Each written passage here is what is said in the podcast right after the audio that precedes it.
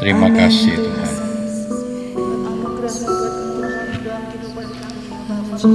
Boleh memuji mempermuliakan nama Engkau Bapa yang baik. Terima kasih Allahku, terima kasih Yesusku. Sebentar kami akan mendengarkan firman-Mu Bapa yang baik. Haleluya. Mari Yesusku, mari Allahku. Serta kami untuk senantiasa dengar-dengaran akan firman-Mu Bapa, untuk mengerti akan firman-Mu, untuk memahami akan firman-Mu, dan terlebih untuk melakukan akan firman-Mu ya Bapa yang baik. Terima kasih Allahku, terima kasih Yesusku bagi hari ini Tuhan. Dialah senantiasa Tuhan, kita Tuhan sendiri yang berbicara atas Bapak Gembala yang akan menyampaikan firman-Mu ya Bapa. Kiranya boleh kami mengerti dan kami pahami ya Bapa. Siap setia Tuhan, siapkan hati kami dan pikiran kami Tuhan untuk menerima firman-Mu pagi hari ini. Hanya di dalam nama Tuhan Yesus Kristus kami serahkan Tuhan pemberitaan firman-Mu di dalam nama Tuhan Yesus Kristus. Haleluya, amin. Amin, puji Tuhan. Silakan duduk, selamat pagi. Selamat kita boleh kembali bertemu dalam kasih Tuhan Yesus Kristus. Puji Tuhan, langsung saja kita akan bersama-sama mendengarkan firman Tuhan. Tema firman Tuhan kita pada pagi yang indah ini, takut akan Tuhan. Ya, kita akan belajar tentang takut akan Tuhan. Kita sama-sama akan membuka Alkitab kita dalam Mazmur 115 ayat yang ke-11. Undang kita bangkit berdiri. Kita akan membaca ayat ini bersama-sama. Ya, kita akan membaca ayat ini bersama-sama. Mazmur 115 ayat yang ke-11, kita akan baca bersama-sama. 2, 3, hai orang-orang yang takut akan Tuhan, percayalah kepada Tuhan, dialah pertolongan mereka dan perisai mereka. Puji Tuhan, silakan duduk. Mungkin ada suara ini, mungkin bisa dimatikan aja tolong. Ya. Ya, firman Tuhan mengingatkan kepada kita bahwa dikatakan orang yang takut akan Tuhan, percayalah kepada Tuhan. Ya, artinya apa saudara? Bahwa orang yang percaya kepada Tuhan, dia mengaku percaya kepada Tuhan, maka dia pasti takut akan Tuhan. Jadi tidak mungkin atau sebuah kebohongan ketika kita berkata percaya kepada Tuhan tetapi hidup kita nggak pernah takut akan Tuhan. Nah, takut akan Tuhan ini bicara bukan takut seperti kita melihat pocong, melihat film horor gitu ya, di kegelapan kita takut, bukan seperti itu. Atau takut karena memang secara apa ya, secara kekuatan kita kalah ya, kita takut sama preman, kita takut sama begal, bukan seperti itu juga. Tetapi takut di sini mengandung hormat. Ya, kita mengandung hormat ya. Kita begitu kita percaya kepada Tuhan, maka kita akan menghormati Tuhan. Kenapa hormat? Karena kita tahu Tuhan itu sudah memberikan hidupnya kepada kita. Ada banyak orang ya yang kalau melihat secara kekuatan, orang ini tidak mungkin menang, saudara ya. Tetapi ada orang yang punya kekuatan lebih itu bisa menghormati orang yang lemah. Kenapa? Karena dia menghargai mungkin ada satu peristiwa atau satu pengalaman yang mereka rasakan. Karena mereka merasa orang ini betapa berjasanya. Walaupun secara kekuatan dia mungkin menang, tetapi dia takut kepada orang itu karena hormat. Jadi takut akan Tuhan itu seperti itu. Tetapi kalau kita bicara kekuatan, memang siapa yang bisa mampu memiliki kekuatan di luar Tuhan ya. Tuhan kita dahsyat, Tuhan kita luar biasa ya. Kalau kita percaya kepada Tuhan, maka kita akan memiliki takut akan Tuhan. Nah, kalau kita punya takut akan Tuhan saudara, itu yang seringkali saya sampaikan, target kita sebagai orang tua ya. Kalau kita nanti membaca dalam Ulangan 6 ayat yang keempat, itu syahadatnya bagi orang Israel sudah ya. Syahadatnya bagi orang Israel apa? Mendidik anak itu takut akan Tuhan. Dengan cara dia mengasihi Tuhan dengan sungguh-sungguh, didik ulang-berulang. Bahkan ini sesuatu yang serius. Pada waktu berjalan dikatakan, pada waktu duduk, pada waktu tidur, bahkan dikalungkan di lehernya ya, di ditulis di tiang-tiang, saudara ya, karena ini sesuatu yang amat penting. Ya, mengajarkan anak itu takut akan Tuhan. Nah, goal kita, sasaran kita sebagai orang-orang percaya, sebagai orang Kristen, sebagai orang tua kepada anak-anak kita, goal kita adalah bukan memberikan anak itu kepandaian, disekolahkan yang tinggi, bukan sekedar memberikan harta warisan, ya, sekolah yang tinggi, harta warisan bagus. Tetapi bukan itu. Kalau kita tidak memberikan warisan kepada anak kita, takut akan Tuhan, waduh bahaya saudara. Orang pintar bisa keblinger, betul nggak saudara? Orang-orang yang penjahat-penjahat, kalau di Amerika disebut penjahat kerah putih saudara ya.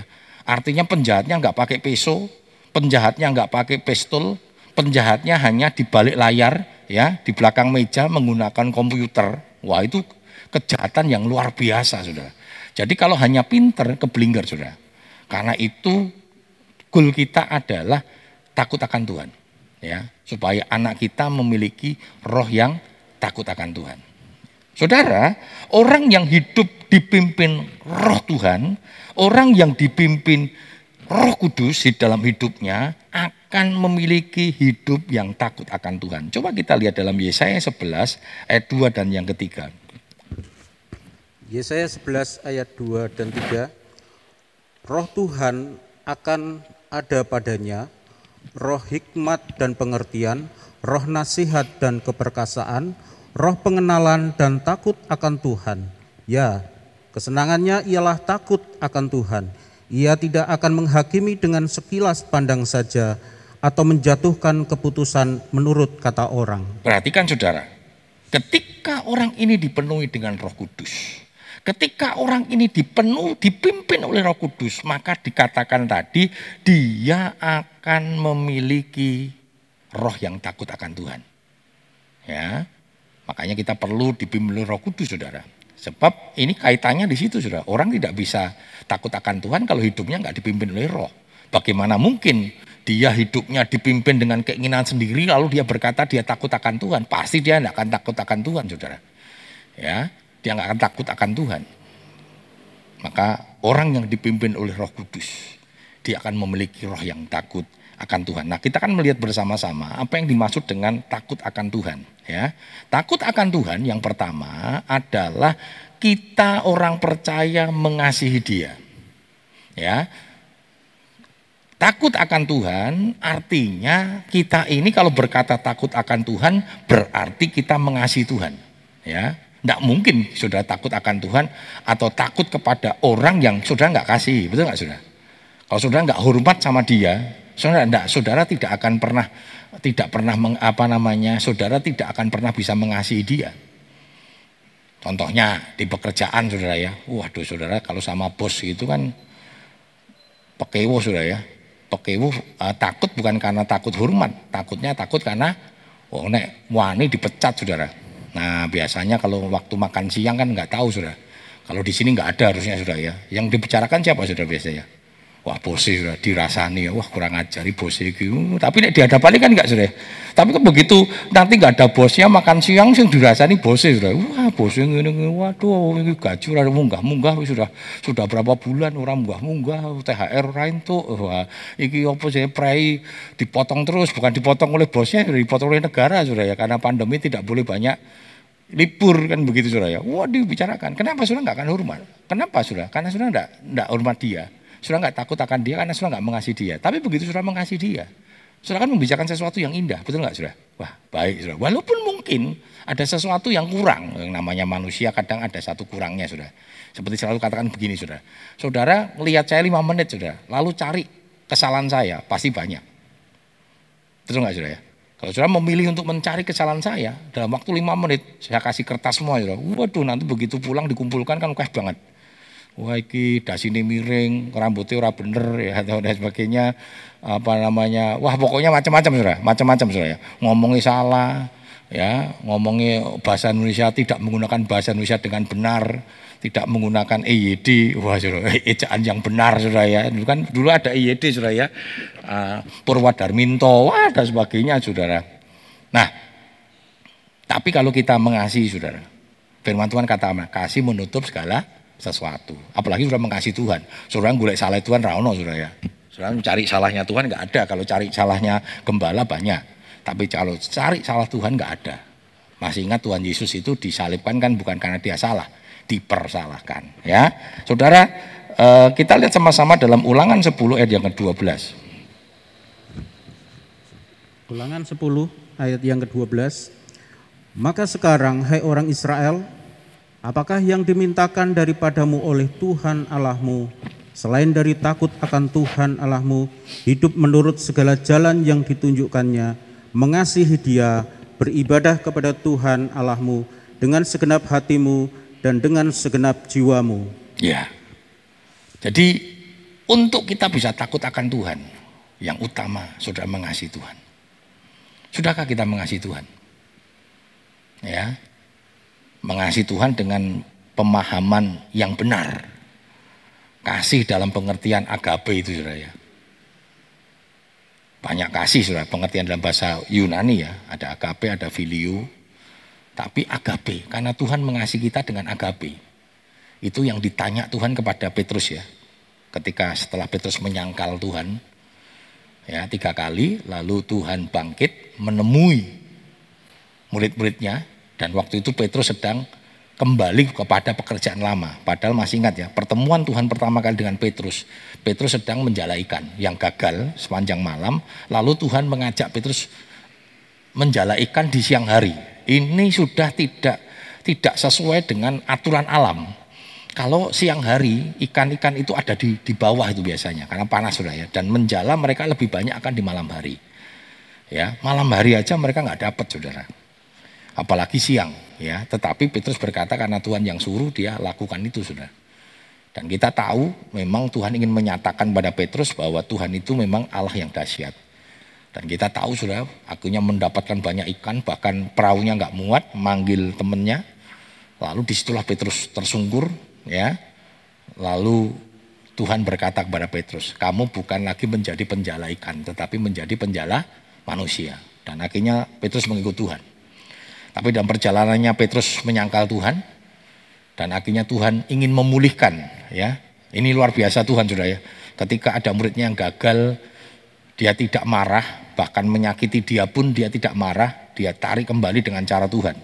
Nah, Petrus dikembalikan lagi dengan cara Tuhan, dengan cara yang sama bagaimana Tuhan memanggil.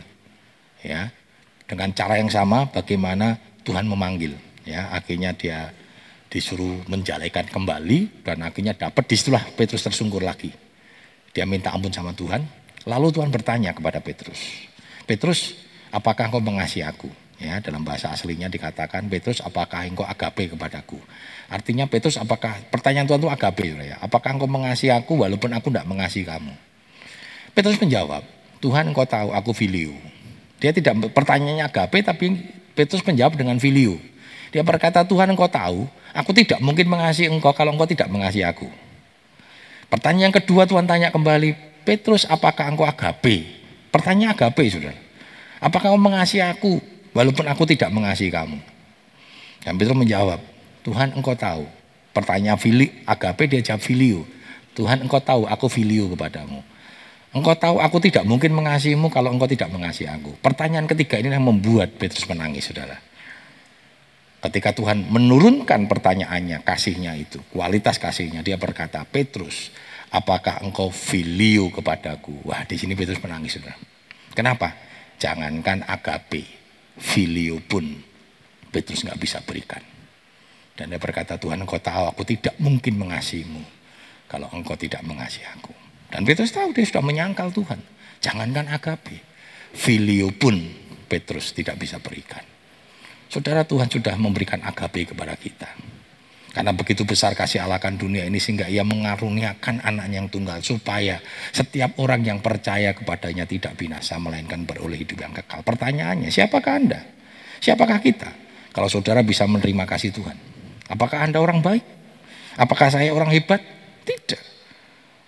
Makanya saya kurang setuju kalau ada orang berkata begini atau ada khotbah yang menyatakan kenapa Tuhan memilih Abraham. Satu, karena Abraham setia. Wah saudara, Karena Abram percaya sama Tuhan. Nanti dulu, Abram pada waktu itu belum mengenal Tuhan. Allah Yehova. Waktu itu masih politeisme. Penyembahan kepada berhala-berhala, penyembahan kepada dewa-dewa. Kenapa Tuhan memilih Abram? Ya, itu otoritas Tuhan. Nanti dalam perjalanannya, ketika Tuhan mulai memproses, kan semua proses sudah, betul ya? Kita lihat Musa orang berangasan, diproses oleh Tuhan sampai Tuhan menyatakan Musa itu lemah lembut. Jadi Musa lemah lembut dipilih Tuhan bukan karena Musa lemah lembut sudah. Musa lemah lembut itu karena dibentuk oleh Tuhan, diproses oleh Tuhan. 40 tahun ada di padang belantara, diproses oleh Tuhan. Yang dulu menjadi pemimpin manusia, sekarang jadi pemimpin wedus, saudara. Bayangkan itu ya, pemimpin wedus, saudara. 40 tahun. Itulah yang membentuk dia.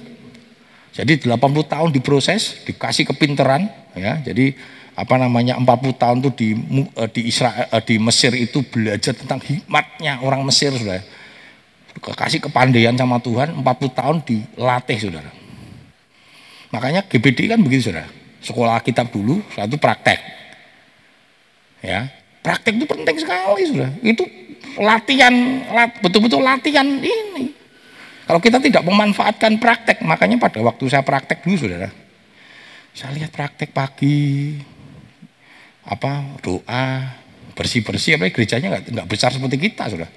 Ngepel saya berdua, paling setengah jam bar, makan pagi, cuci baju, selesai. Jam 8 gitu sudah tengok-tengok ya. Jadi temen satu wis turu. Waduh, saya bilang, lah ini kok praktek begini ya? Padahal saya ditugaskan oleh sekolah kitab itu praktek. Lalu saya bilang sama gembala, "Tante, boleh nggak saya izin? Saya ini praktek, Tante, dan praktek saya tidak akan lebih dari 1 tahun. 1 angkatan, karena angkatan depan saya akan masuk kelas 3. Boleh nggak saya minta izin untuk penginjilan?" Ya, boleh nggak saya minta izin untuk penginjilan? Dan ibu gembala saya pada waktu itu mengizinkan. Ya, yang penting kamu sore sudah datang karena itu ibadah. Nah, saya gunakan, saudara. Saya gunakan waktu itu. Ya, saya penginjilan ke daerah Krondang, ke daerah ini. Dan setiap hari saya tidak mau menggunakan waktu saya untuk tidur, saudara. Ya, saya datang, saya nginjili terus. Selama saya praktek hampir 1 tahun, saudara. Dan puji Tuhan, ada banyak tempat yang kita bisa buka. Pelayanan-pelayanan yang kita buka. Ada banyak jiwa-jiwa yang kita menangkan. Bukan karena saya yang menangkan, saudara. Saya mau saja. Masih ingat ya, waktu perintah Tuhan katakan, pergi jadikanlah semua bangsa muridku. Kalau sudah nggak pernah melangkah, nggak bisa. Nggak bisa. Jemaat ini nggak akan bertambah kalau hanya doa tok, saudara. Nggak bisa bergerak. Kita melalui rayon, melalui ini kan, melalui wadah-wadah bergerak, saudara. Dan mulai jiwa-jiwa mulai ditarik, saudara. Nah, saudara, kita lihat Tuhan tolong luar biasa, saudara. Coba kita lihat di dalam Matius 22 ayat 37 hingga 38. Matius 22 ayat 37 38. Jawab Yesus kepadanya, kasihilah Tuhan Allahmu dengan segenap hatimu, dan dengan segenap jiwamu, dan dengan segenap akal budimu. Itulah hukum yang terutama dan yang pertama. Perhatikan, saudara, hukum yang utama dan pertama. Apa itu, saudara? Mengasihi Tuhan Allahmu. Dikatakan kasih Tuhan Allah dengan apa? Segenap hati, segenap jiwa, segenap akal budimu. Kata segenap itu artinya 100%.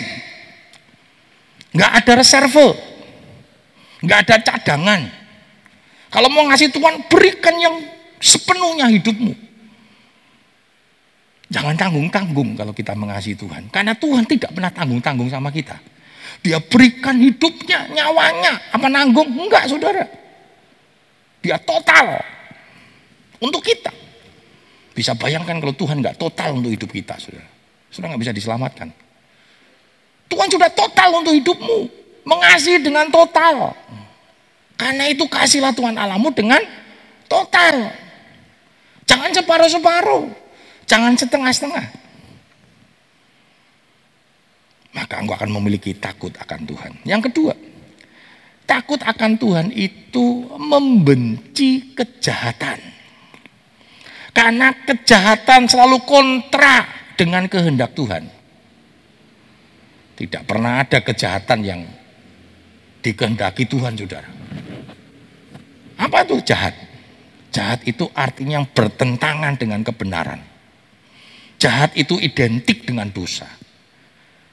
Jahat itu berlawanan dengan kebenaran firman Tuhan. Coba kita lihat di dalam Amsal 8 ayat yang ke-13. Amsal 8 ayat 13. Takut akan Tuhan ialah membenci kejahatan. Aku benci kepada kesombongan, kecongkakan, tingkah laku yang jahat, dan mulut penuh tipu muslihat. Perhatikan tuh, takut akan Tuhan ialah membenci kejahatan. Apa itu? Termasuk di dalamnya kesombongan, kecongkakan, tingkah laku yang jahat, mulut yang penuh tipu muslihat. Itu adalah kejahatan. Mari kita sebagai anak-anak Tuhan jangan hidup dalam kejahatan. Tinggalkan kejahatan. Dan bahkan firman Tuhan berkata benci. Benci itu sama sekali tidak senang, sudah sama sekali. Berarti kalau sudah benci kejahatan, sudah tidak akan pernah melakukan kejahatan itu. Wong benci ya. Saya tidak tahu saat ini Bapak Ibu Saudara tentang kejahatan ini tarafnya sampai apa, Saudara? Apakah sudah sampai pada titik benci? Dan Tuhan mau berkata, bencilah kejahatan. Kalau manusia nggak boleh dibenci. Saudara. Makanya kita jangan benci manusianya, benci kejahatannya.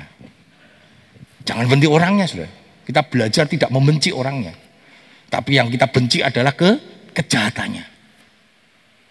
Orangnya jangan sampai dibenci. Ya, seperti contohnya beberapa waktu yang lalu Bu Ika pernah mengikuti seminar tentang masalah apa namanya homo lesbi ya, saudara. Ada orang yang begini, saudara. Kita nggak boleh membenci. Jadi mereka kita terima, kan banyak sudah ya. Bahkan ada kelompok-kelompok yang belum menerima. Bahkan pada waktu ada satu lembaga Kristen yang dengan terang-terangan dia berkata itu adalah anugerah. Jadi kalau dia homo itu sudah itu anugerah. Loh, dari mana? Alkitab jelas kok berkata Tuhan membenci pemburit-pemburit nggak masuk surga. Apa itu pemburit? Orang-orang seperti itu, saudara.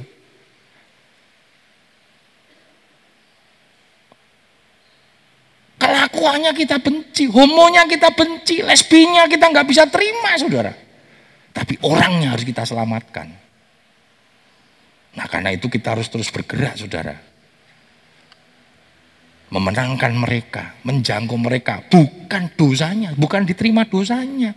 Yo wis rapopo, waduh diterima sudah ya, nggak bisa. Saya dulu punya murid, saudara, saya pernah saksikan tuh. Dari sejak kecil cowok neng, waduh memang lemah gemulai, pinter sudah. Wah, dia ikut tari Jawa, waduh kalau lihat tarinya luar biasa, saudara. Kecilnya tuh udah lentik, memang pinter sudah. Disekolahkan piano, di Yamaha, aku dan sekarang jago musik. Tapi dari sejak sekolah minggu saya bilang begini, kowe lanang yo, ayo lanang, lanang. Saya bilang, saya selalu begitu sudah. Iya kak, mas aku saya lanang. Gitu. Lanang, lanang, lanang. Sudah, loh harus sudah. Saya punya sepupu juga begitu sudah. Saya bilang gayane, tapi nggak parah banget sudah. Lenting nek ngomong, wong lanang tuh potongan gini sudah. Tapi nih orang lanang tepuk tangan ini, wah ini bahaya, saudara. Itu perlu diingatkan loh, saudara. Jangan malah nek ketemu, hei biye, wow dia seneng, saudara. Nah, saya didik, saudara. Nah, ketika masuk remaja, saya nggak bisa jangkau, saudara. Nah ini masalahnya, yang bikin masalah itu ya lingkungannya. Ketika ada orang teman seperti ini malah, hei kita nih yang melu-melu, saudara, betul nggak? Kita gagah jadi lebay. Asal ketemu orang itu, piye kabari, aduh, nol. Konone seneng, saudara. Hah, Mas Agus lu. Akhirnya pede, saudara. Akhirnya pede. Di setiap komunitas pede. Padahal di gereja, saudara. Saya marah sama teman-teman waktu itu. Saya marah sama mereka. Kamu itu kalian harusnya jangan melakukan itu. Dia menjadi pede, saudara. Pede. Tuku sepatu wedok. Itu awal-awalnya, saudara. Betul. Dan waktu itu saya sudah tidak di situ lagi, saudara. Saya sudah mengembalakan sendiri. Satu kali saya ditelepon. Mas Agus, muridmu, lho kenapa? Dadi wedok. Dan betul sudah. Saya bilang, kalian itu saya bilang tidak bertanggung jawab. Dari dulu saya sudah ngomong, kalau kalian punya orang seperti ini, jangan support kesalahannya. Ingatkan. Kalau sudah begini, angkat tangan sudah. Dan nggak berani ketemu saya. Nggak berani ketemu saya sudah. Asal tahu saya, wah dia menghindar. Karena saya tahu saya nggak setuju. Sudah. Yang ironisnya lagi, waktu Pesparawi di kota Solo, kalau beberapa kita ikut sudah ya, main musik. Waduh, saya bilang sopo sing nompo sudah ya. Sudah dengan gender yang berbeda sudah. Saudara jangan benci orangnya, benci kejahatannya. Kalau engkau tahu ada rekan kita, sahabat kita, orang yang kita kasih hidup dalam kejahatan, selamatkan dia. Selamatkan dia. Ingatkan. Ingatkan dia. Jadi benci kejahatannya. Jangan benci orangnya. Itu yang Tuhan kerjakan sudah. Betul gak? Aku datang bukan untuk orang benar. Aku datang untuk orang berdosa, bukan untuk dosanya, bukan untuk dosanya, tetapi untuk orang berdosa. Supaya apa? Supaya orang berdosa itu diselamatkan. Aku datang orang yang memerlukan dokter itu bukan orang sehat. Nggak mungkin kan sudah datang ke dokter ditanya keluhannya apa? Saya sehat dok. Loh, lah ya datang ke ini kenapa? Oh saya loh sehat semua, sehat. Wah, jantung apik. Lah kamu kesini ngapain? Enggak kan? Pasti ketika datang kita memerlukan dokter karena kita sakit. Nah saudara, kita bersyukur Tuhan datang untuk kita. Tuhan datang untuk saya. Siapa saya saudara? Nah ini yang harus kita syukuri. Saudara, membenci kejahatan. Firman Tuhan katakan apa? Ia disebut berbahagia. Mazmur 1 ayat yang pertama. Mazmur 1 ayat 1. Berbahagialah orang yang tidak berjalan menurut nasihat orang fasik, yang tidak berdiri di jalan orang berdosa, dan yang tidak duduk dalam kumpulan pencemooh. Perhatikan saudara, berbahagialah. Intinya begini saudara, berbahagialah orang yang hidupnya nggak dalam kejahatan gitu saudara. Karena kalau kita lihat berjalan menurut nasihat orang fasik ini jahat, berdiri di jalan orang berdosa ini jahat, duduk dalam kumpulan pencemooh ini jahat. Nah saudara, ini bicara dosa, kejahatan ini. Kalau kita membaca Mazmur 1 ayat pertama ini bicara tentang progres dari dosa. Dosa kalau Bapak saudara lakukan kan itu, kalau tidak bertobat dia akan meningkat saudara. Dikatakan tadi berbahagialah orang yang tidak berjalan menurut nasihat. Dinasihati tok saudara, nasihati ya. Berapa banyak kita saudara? Misalnya ada apa, hati-hati sudah, nasihat-nasihat orang fasik ini hati-hati sudah. Komunitas-komunitas ya, ibu-ibu PKK, kadang saya jengkel juga sudah.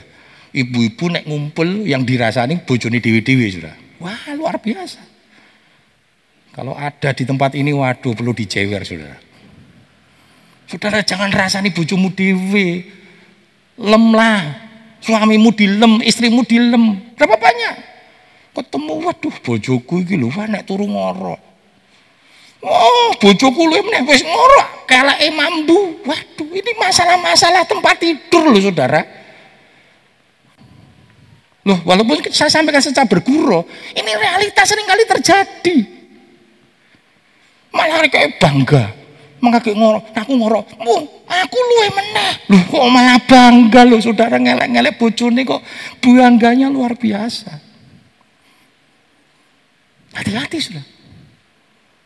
Wis nek ngono sesuai udah rame sudah ribut-ribut. Alah, wis pegatan wae, wis pegatan wae. Nasihatnya kan ini sudah. Loh, kata Om Agus Rentuk. Alah, Om Agus rasa digugul lah. Wis kowe sing urip kan kowe, utuh Om Agus. Ini nasihat orang fasik, saudara. Berapa banyak kita hancur gara-gara itu? Makanya teman-teman tuh seringkali sama saya rada jengkel sudah. Saya ketemu ngelek-ngelek istrinya masing-masing. Saya emang guyu-guyu tok, saudara. Neng mengbatin. Lho kok budumen to, bojomu mbak elek-elek dhewe lho. Sing milih-milih ya kowe. Waktu lupa pemberkatan kan? Baik dalam suka maupun duka. Baik dalam sakit maupun sehat. Baik dalam kelimpahan maupun kekurangan. Akan tetap mengasihi, melayani. Bahkan saya tanya, masih saya tanya. Mempelai wanita, apakah engkau mau menerima mempelai laki-laki? Baik dalam suka maupun duka, baik dalam sakit maupun sehat, baik dalam kelimpahan maupun kekurangan, tetap melayani, mengasihi dengan setia. Apakah engkau bersedia? Ya, siap, saya bersedia. Rekae, mengkelek mambu, cerita-cerita, kayak saudara. Loh, saya kelihatannya berguru, tapi serius loh, saudara. Nasihat orang pasti hati-hati, saudara. Nasihat itu. Kalau saya dengan nasihat begitu mending tak nggak mau dengar, saudara. Lalu yang kedua apa? Tidak berdiri di jalan orang berdosa. Wes berdiri, sudah bersama-sama orang-orang berdosa. Dan yang ketiga apa? Duduk dalam kumpulan pencemooh. Artinya duduk itu kumpulan itu artinya yang memang kita seperti arisan gitu, saudara ya. Saudara bisa ikut arisan kalau ikut arisan, betul nggak, saudara? Kalau ada ibu-ibu PKK arisan, terus saudara nggak ikut arisan, tahu-tahu melu linggih, terus melu ngocok, saudara. Kira-kira bisa nggak, saudara? Nggak bisa. Jadi yang masuk dalam komunitas itu, akhirnya dia duduk bersama-sama, menjadi orang-orang pencemooh, jadi orang-orang berdosa. Jadi ini tentang progresnya dosa, saudara. Hati-hati, ya, hati-hati. Jangan pernah mendengar nasihat orang fasik. Kalau sudah dengar, sudah, apalagi sudah mulai mikir, mulai bersetuju dengan dosa. Wah, saudara sudah berdosa, saudara. Firman Tuhan katakan apa? Bukan hanya sekedar melakukan dosa. Engkau setuju dengan perbuatan dosa, itu sudah sama dengan kita berbuat dosa.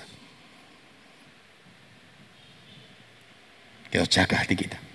Ya, yang ketiga, takut akan Tuhan adalah permulaan pengetahuan. Amsal 1 ayat yang ke-7. Amsal 1 ayat yang ke-7. Takut akan Tuhan adalah permulaan pengetahuan, tetapi orang bodoh menghina hikmat dan didikan. Perhatikan, saudara. Pengetahuan ini bicara hikmat Tuhan. Bukan pengetahuan yang kita terima berdasarkan akademisi, proses pembelajaran akademis. Bukan. Tetapi hikmat ini adalah hikmat yang datangnya dari Tuhan. Maka jangan heran, saudara ya. Ada orang yang enggak sekolah akademisnya rendah, saudara. Tapi orangnya berhikmat. Kenapa, saudara? Karena dia takut akan Tuhan. Mungkin ada di antara bapak saudara yang mungkin kondisi-kondisi dulu, saudara ya. Era-era dulu karena masa sulit tidak bisa menyelesaikan pendidikannya dengan baik. Enggak apa-apa. Tapi ketika engkau takut akan Tuhan, Tuhan akan berikan pengetahuan kepada kita. Saudara, ada murid kami di Sam, nggak sekolah, saudara. Dia nggak bisa baca. Dia hanya berdoa sama Tuhan. Tuhan, ajarin saya baca. Aku reso moco. Tuhan, ajarin aku baca. Loh, saudara, dia bisa baca, loh, saudara. Di angkatan itu dia bisa baca. Saya kira percaya ini, wah luar biasa. Kan kalau sudah membaca kan diajarin. Saya nggak tahu guru-guru di sini berapa lama biasanya proses belajar anak membaca itu berapa lama ya? Setahun? Nggak sampai ya? Bisa berapa bulan, saudara? Kan dulu gini, bu ubu, di budi, ibu budi. Kan di sana nggak boleh, ya? Dulu zaman kita kan nyepel dulu, saudara ya. Pak apa, bapak gitu, saudara. Kok jenenge Budi terus, saudara ya. Pak Agus Rano, saudara. Dulu selalu bapak Budi gitu, saudara. Iki ra nganggo nyepel-nyepel sama Tuhan, langsung kayak hikmat, saudara. Plek moco bisa. Dan ini real terjadi. Satu kali dia cerita lagi ditempatkan, saudara, di luar pulau. Gembalane loro. Nggak bisa mbak mobil, gembalanya ngomong gini, kamu setir itu. Nggak bisa loh, saudara. Sekali lagi sembahyang tok. Nah, ini real, karena teman-temannya mengiyakan, teman praktek. Sembahyang, saudara. Tuhan tolong, kok ya iso? Nah, ini realita, tapi sayang sudah. Dia Tuhan pakai, akhirnya dia nggak takut akan Tuhan. Dia nggak takut akan Tuhan sudah. Sehingga akhirnya dia berbuat kesalahan yang fatal. Saya sempat ngomong gini, Om dulu bangga dengan kamu.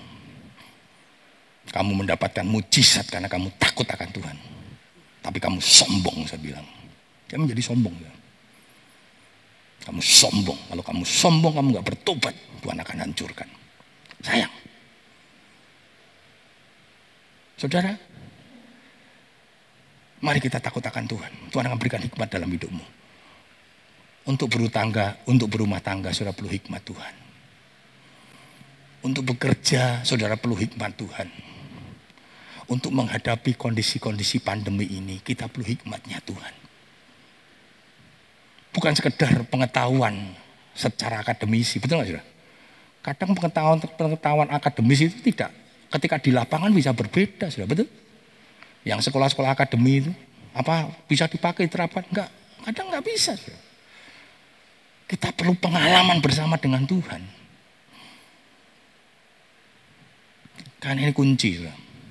Takut akan Tuhan. Ada banyak kondisi-kondisi yang kita nggak bisa hadapi, saudara. Mentok. Tetapi ketika engkau datang sama Tuhan, ketika engkau dengan mengasihi Tuhan, menghampiri hadirat Tuhan, karena engkau takut akan Tuhan, maka Tuhan akan berikan hikmat kepada kita semua. Pagi yang indah ini kita belajar tentang takut akan Tuhan. Takut akan Tuhan berarti mengasihi Tuhan. Kasihilah Tuhan Allahmu dengan segenap hatimu. Yang kedua, ketika engkau takut akan Tuhan, berarti engkau membenci kejahatan. Membenci kejahatan itu lawan berat dari melakukan kehendak Tuhan. Dan yang ketiga, ketika engkau takut akan Tuhan, Tuhan akan perlengkapi engkau dengan hikmat Tuhan untuk menghadapi dunia ini. Kesulitan-kesulitannya, kondisi-kondisi yang berat, pandemi hari ini, saudara dan saya perlu hikmat Tuhan. Berapa banyak seringkali hikmat manusia mentok, keadaan manusia terbatas, kekuatan kita terbatas. Disitulah kita memerlukan hikmat Tuhan. Dan ketika engkau datang menyembah kepada Tuhan, karena takut akan Tuhan, maka Tuhan akan memberikan hikmatnya kepada kita. Takut akan Tuhan, oleh sebab itu Tuhan mampukan kami ya Tuhan, mampukan kehidupan kami Tuhan, untuk selalu berjalan di dalam kebenaran-Mu ya Tuhan, agar hidup kami takut akan Engkau Tuhan. Kami percaya Tuhan Yesus, ketika kami hidup di dalam Tuhan dengan sepenuh hati kami, ketika kami berjalan di dalam kebenaran-Mu ya Tuhan, ketika kami takut akan Tuhan, Engkau akan menyertai kehidupan kami, bahkan memberkati kehidupan kami ya Tuhan. Engkau akan memelihara kehidupan kami ya Tuhan. Terus pelihara hati kami ya Tuhan. Dan kami akan memelihara kehidupan kami ya Tuhan, untuk kami tetap dekat kepadamu ya Tuhan. Terima kasih Bapa Surgawi, berkati hambamu yang telah menyampaikan kebenaran firman-Mu. Urapi terus Tuhan hambamu Tuhan. Pakai hambamu hari lepas hari, di hari-hari yang mendatang Tuhan, dengan kuasa-Mu ya Tuhan, agar kebenaran firman-Mu boleh tersingkapkan, terbuka Tuhan untuk kami jemaat-Mu, sehingga kami boleh diberkati lewat kebenaran firman-Mu yang disampaikan oleh hamba-Mu. Terima kasih Bapa Surgawi, kami berdoa dan mengucap syukur di dalam nama Tuhan Yesus Kristus. Haleluya, amin.